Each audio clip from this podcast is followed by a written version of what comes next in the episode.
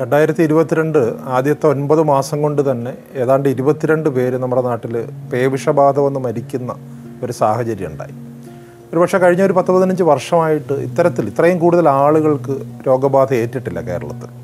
അതുകൊണ്ട് തന്നെ നമ്മുടെ നാട്ടിൽ വ്യാപകമായിട്ട് ഇപ്പോൾ ചർച്ച ചെയ്യപ്പെടുന്ന ഒരു വിഷയം പേവിഷബാധയും അതിനെ തടയുന്നതിൽ എത്രത്തോളം നമ്മുടെ വാക്സിനുകൾ പര്യാപ്തമാണ് എത്രത്തോളം നമ്മുടെ ഇമ്മ്യൂണോഗ്ലോബുലിൻ അതായത് മുറിവിൽ കുത്തിവയ്ക്കുന്ന മരുന്ന് പര്യാപ്തമാണ് അതിന്റെയൊക്കെ ഗുണനിലവാരം എത്രത്തോളം ഉണ്ട് തുടങ്ങി ഒട്ടേറെ ചർച്ച നമ്മുടെ നാട്ടിൽ നടക്കുന്നുണ്ട്. അതിൽ ഇപ്പോൾ വന്നിരിക്കുന്ന ഒരു പ്രധാനപ്പെട്ട കാര്യം നമ്മുടെ നാട്ടിൽ ഉപയോഗിച്ചുകൊണ്ടിരിക്കുന്ന വാക്സിനുകളും ഈ ഇമ്മ്യൂണോഗ്ലോബുലിനും വളരെ ഗുണനിലവാരം ഉള്ളതാണ് എന്നുള്ള രീതിയിൽ അതിന്റെ ഉത്തരവാദിത്തപ്പെട്ട ഏജൻസികളിൽ നിന്നുള്ള ടെസ്റ്റ് റിപ്പോർട്ടുകൾ വന്നിട്ടുണ്ട്. ഇതോടൊപ്പം തന്നെ സോഷ്യൽ മീഡിയയിൽ സാമൂഹ്യ മാധ്യമങ്ങളിൽ നിറഞ്ഞു നിൽക്കുന്ന ഒരു വസ്തുത ഒരു ഒരു വീഡിയോ അത് നമ്മുടെ നാട്ടുവൈദ്യത്തിൽ പേവിഷബാധയ്ക്കെതിരെയുള്ള മരുന്നുകൾ ഉണ്ടായിരുന്നു എന്നുള്ളതും അത് ഫലപ്രദമായിട്ട് നമുക്ക് നൽകാൻ കഴിയുന്നില്ല എന്നുള്ളതും. പ്രത്യേകിച്ചും തൃശ്ശൂർ മേഖലയിലുള്ള ഒരു വൈദ്യൻ ഇത്തരത്തിൽ ഒരു മരുന്നിന് പേറ്റന്റ് എടുത്തിട്ടുണ്ട്. പക്ഷേ അത് നാട്ടിൽ വ്യാപകമായിട്ട് ആ മരുന്ന് നമുക്ക് ഉപയോഗിക്കാനായിട്ട് കഴിയുന്നില്ല. അല്ലാന്നുണ്ടെങ്കിൽ ഈ മോഡേൺ മെഡിസിന്റെ അല്ലെങ്കിൽ അലോപ്പതി ഡോക്ടർമാർ അതിന് അനുവദിക്കുന്നില്ല എന്നുള്ള രീതിയിലൊക്കെയുള്ള ഒട്ടനവധി ചർച്ചകൾ ഉയർന്നു വരുന്ന ഒരു സാഹചര്യമുണ്ട്. അപ്പോൾ ഇതിനകത്തുള്ള വസ്തുതകൾ നമ്മൾ മനസ്സിലാക്കണം. അത് ഈ വീഡിയോ കേട്ട് കഴിഞ്ഞാൽ നമുക്ക് മനസ്സിലാകുന്ന പ്രധാനപ്പെട്ട കാര്യം. ഒന്ന് പേവിഷബാധയ്ക്കെതിരെയുള്ള മരുന്ന് എന്നുള്ള നിലയിൽ ഇദ്ദേഹത്തിന് ഈ വൈദ്യന് ഒരു പേറ്റന്റ് അദ്ദേഹത്തിനുണ്ട്. അതാണ് ഒരു കാര്യം. രണ്ടാമത്തത് നിംഹാൻസ് ബാംഗ്ലൂരുള്ള പ്രത്യേകിച്ചും മാനസിക രോഗങ്ങളെ പറ്റിയും പേവിഷബാധ ഉൾപ്പെടെ തലച്ചോറിനെ ബാധിക്കുന്ന രോഗാണുബാധകളെ പറ്റിയൊക്കെ പഠിക്കുന്ന ഇന്ത്യയിലെ തന്നെ ഏറ്റവും ഉയർന്ന ഒരു സ്ഥാപനത്തിൽ ഈ മരുന്ന് പരീക്ഷിക്കുകയും ഇത് പേവിഷബാധയ്ക്ക് കാരണമായിട്ടുള്ള അണുക്കളെ നിർവീര്യമാക്കുകയും ചെയ്യുന്നതായിട്ടുള്ളൊരു പഠനം നടത്തിയിട്ടുണ്ട് എന്നുള്ളതാണ് രണ്ടാമത്തെ കാര്യം. ഈ രണ്ട് കാര്യങ്ങൾ വെച്ചിട്ടാണ് ഈ മരുന്ന് വ്യാപകമായിട്ട് ഉപയോഗിക്കേണ്ടതാണ്.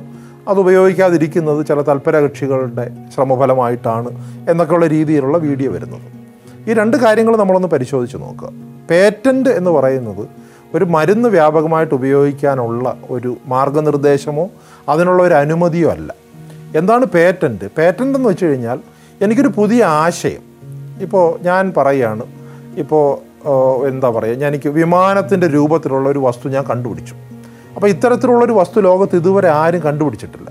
പക്ഷെ ഞാൻ ഭയപ്പെടുന്നു നാളെ അത് മറ്റൊരാൾ കണ്ടുപിടിക്കുകയും ഞാനിപ്പോൾ കണ്ടുപിടിച്ചിരിക്കുന്ന ആ കണ്ടുപിടുത്തത്തിന്റെ ബൗദ്ധിക സ്വത്ത് അവകാശം. അതായത് ആദ്യമായിട്ട് കണ്ടുപിടിച്ച ആൾ ഒരുപക്ഷെ നാളെ നൊബേൽ പ്രൈസ് കിട്ടേണ്ട ഒരു കാര്യമാണ്. അത് മറ്റൊരാൾ തട്ടിയെടുക്കുകയും ചെയ്യാനുള്ള സാധ്യതയുണ്ട്. എന്നുള്ളതുകൊണ്ട് ആദ്യം കണ്ടുപിടിക്കുന്ന ആൾ അത് ഒരു അതിന്റെ പേറ്റന്റ് അതിന്റെ ബൗദ്ധിക സ്വത്ത് സ്വന്തമാക്കുന്നതിനാണ് നമ്മൾ പേറ്റന്റ് എന്ന് പറയുക. അതായത് പേവിഷബാധയ്ക്കെതിരെ നാളെ ഒരു മരുന്നാകാൻ സാധ്യതയുണ്ട് എന്ന് എനിക്കോ അല്ലെങ്കിൽ വളരെ ചുരുക്കം ചില ആളുകൾക്കോ തോന്നുന്ന ഒരു വസ്തുവിനെതിരെ പോലും നിങ്ങൾക്കൊരു പേറ്റന്റ് നിങ്ങൾക്ക് സംഘടിപ്പിക്കാനായിട്ട് കഴിയും. അതിനൊറ്റ കാര്യമുള്ളൂ ഇതേ വസ്തു മറ്റൊരാൾക്ക് ഇനി ഉപയോഗിക്കാനായിട്ട് കഴിയില്ല. ഇനി മറ്റൊരാൾ ഉപയോഗിച്ചാൽ പോലും ഇതാദ്യമായിട്ട് പറഞ്ഞ ആൾ ഞാനാണ് എന്നുള്ളത് ഓൾറെഡി ഡോക്യുമെന്റഡ് ആണ്. അതവിടെ ഉണ്ട്. അപ്പോൾ അതുകൊണ്ട് തന്നെ നാളെ ഒരു തർക്കത്തിന് ഒരു ഇടയില്ല. ആരാണ് ഇത് ആദ്യം പറഞ്ഞതെന്ന് വെച്ച് കഴിഞ്ഞാൽ തീർച്ചയായിട്ടും വൈദ്യം തന്നെയാണ്. നാളെ ഈ മരുന്ന് പേവിഷബാധയ്ക്കെതിരെ ഫലിക്കുമെന്ന് കണ്ടെത്തിയാൽ ഇത് ആരുടെ പേരിൽ വരുമെന്ന് വെച്ച് കഴിഞ്ഞാൽ പേറ്റന്റ് സ്വന്തമാക്കിയിരിക്കുന്ന സ്ഥിതിക്ക് ഈ വൈദ്യന്റെ പേരിൽ വരും. എന്നുള്ളതിൽ കവിഞ്ഞ് ഈ മരുന്ന് പേവിഷബാധയ്ക്ക് ഉപയോഗിക്കാവുന്ന ഒരു മരുന്നാണ് എന്ന് നമുക്ക് പറയാനായിട്ട് കഴിയുകയില്ല എന്ന് മാത്രമല്ല ചിലപ്പോൾ അത് അത്യന്തം അപകടകരകരമായിട്ടുള്ള ഇപ്പോൾ പേവിഷബാധ പോലെ തോന്നിക്കുന്ന അല്ലെങ്കിൽ ഈ പറഞ്ഞ പോലെ തലച്ചോറിനെ ഉണ്ടാകുന്ന ഏതെങ്കിലും ഒരു അണുബാധയിലൊക്കെ ഇതെടുത്ത് കൊടുത്താൽ ഒരുപക്ഷെ അത് പേവിഷബാധ ആയിരിക്കില്ല. പക്ഷെ മരുന്ന് കഴിച്ചത് കാരണം അല്ലെങ്കിൽ മരുന്ന് കൊടുത്തത് കാരണം രോഗി മരണപ്പെടുന്ന ഒരു സാഹചര്യം പോലും ഉണ്ടാകാം. അതാണ് പേറ്റന്റ് പേറ്റന്റ് എന്ന് വെച്ചാൽ ഒറ്റ ഒറ്റ കാര്യമുള്ളൂ ഒരാശയത്തിന് കൊടുക്കുന്ന ഒരു അംഗീകാരം എന്നുള്ളതിനപ്പുറത്ത് പേറ്റന്റിൽ മറ്റ് യാതൊരു കാര്യമില്ല അടുത്തത് ഈ നിംഹാൻസിൽ നടത്തിയിട്ടുള്ള പരീക്ഷണങ്ങൾ. ഇപ്പം നിംഹാൻസിൽ നടത്തിയിട്ടുള്ള പരീക്ഷണങ്ങളെ പറ്റി ഈ വീഡിയോ വളരെ വൈറലായപ്പോൾ പരീക്ഷണം നടത്തിയ ഡോക്ടർമാരോട് തന്നെ അന്വേഷിച്ചു. അപ്പോൾ അവർ പറഞ്ഞ മറുപടി ഈ മരുന്ന് എന്ന് പറയുന്ന ആ സംയുക്തം അത് പേവിഷബാധ വൈറസുമായി കൂട്ടിക്കലർക്കുന്ന സമയത്ത് പേവിഷബാധ വൈറസുകളെ നിർവീര്യമാകുന്നതായിട്ട് കണ്ടു. അത് മനസ്സിലാക്കേണ്ട ഒരു കാര്യം പേവിഷബാധ ഏറ്റ ഒരു രോഗിക്ക് കൊടുക്കുകയല്ല ഒരു ലബോറട്ടറിയിൽ പേവിഷബാധയ്ക്ക് കാരണമായിട്ടുള്ള വൈറസുകളുമായിട്ട് ഈ മരുന്നിനെ യോജിപ്പിക്കുന്ന സമയത്ത് വൈറസ് നിർവീര്യമാകുന്നതായിട്ട് കണ്ടു എന്നുള്ളതാണ് ആകെയുള്ള ഇതിനകത്തുള്ള കണ്ടുപിടുത്തം എന്ന് പറയുന്നത്. പക്ഷേ രസകരമായിട്ടുള്ളൊരു കാര്യം ഈ മരുന്നിന് പകരം നിങ്ങൾ സോപ്പ് ഉപയോഗിച്ചത് ചെയ്താലും അല്ല നിങ്ങളുടെ കയ്യിലിരിക്കുന്ന സാനിറ്റൈസർ നിങ്ങൾ ഉപയോഗിച്ച് ചെയ്താലും ഈ വൈറസുകൾ നിർവീര്യമാകും. കാരണം വൈറസിനെ നിർവീര്യമാക്കാൻ ഒരു കെമിക്കൽ മാത്രം മതിയാവും. എന്ന് മാത്രമല്ല പേവിഷബാധയ്ക്കെതിരെയുള്ള വൈറസ് അത്യന്തം അതിജീവന ശേഷിയുള്ള ഒരു വൈറസ് ഒന്നുമല്ല ഏതെങ്കിലും ചെറിയ കെമിക്കലുകളും ഏതെങ്കിലും സസ്യങ്ങളിൽ നിന്ന് വരുന്ന ചില സംയുക്തങ്ങൾക്കുമൊക്കെ തീർച്ചയായിട്ടും അതിനെ നിർവീര്യമാക്കാനായിട്ട് കഴിയും.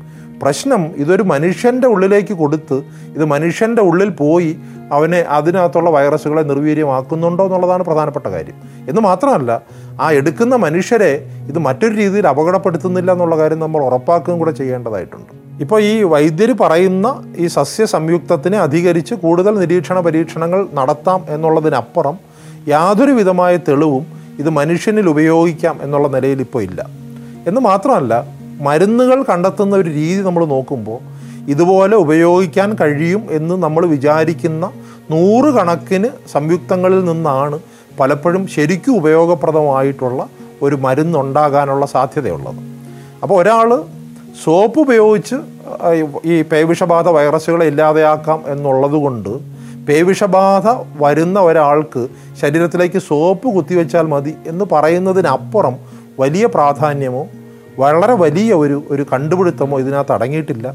അതുകൊണ്ട് തന്നെ ഇതിന്റെ നിജസ്ഥിതി മനസ്സിലാക്കിയിട്ട് വേണം നമ്മൾ ഈ വീഡിയോ ഫോർവേഡ് ചെയ്യാൻ.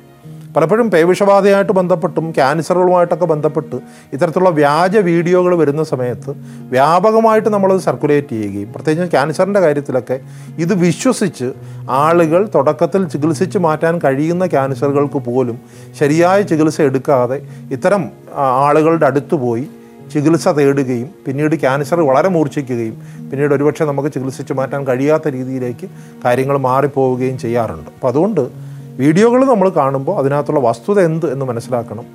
വൈറസിനെ നിർവീര്യമാക്കുന്നു എന്നുള്ളതുകൊണ്ടോ ഒരു പേറ്റന്റ് നമുക്ക് ലഭിച്ചു എന്നുള്ളത് കൊണ്ടോ അല്ലെന്നുണ്ടെങ്കിൽ ഒരു കേന്ദ്ര ഏജൻസി നമ്മളുടെ കണ്ടുപിടുത്തത്തിന് ഒരു അപ്രീസിയേഷൻ തന്നു എന്നുള്ളത് കൊണ്ടോ ഒരു മരുന്നും മനുഷ്യനിൽ ഉപയോഗിക്കാൻ കഴിയുന്ന രീതിയിലേക്ക് മാറ്റിയെടുക്കാനായിട്ട് നമുക്ക് കഴിയില്ല.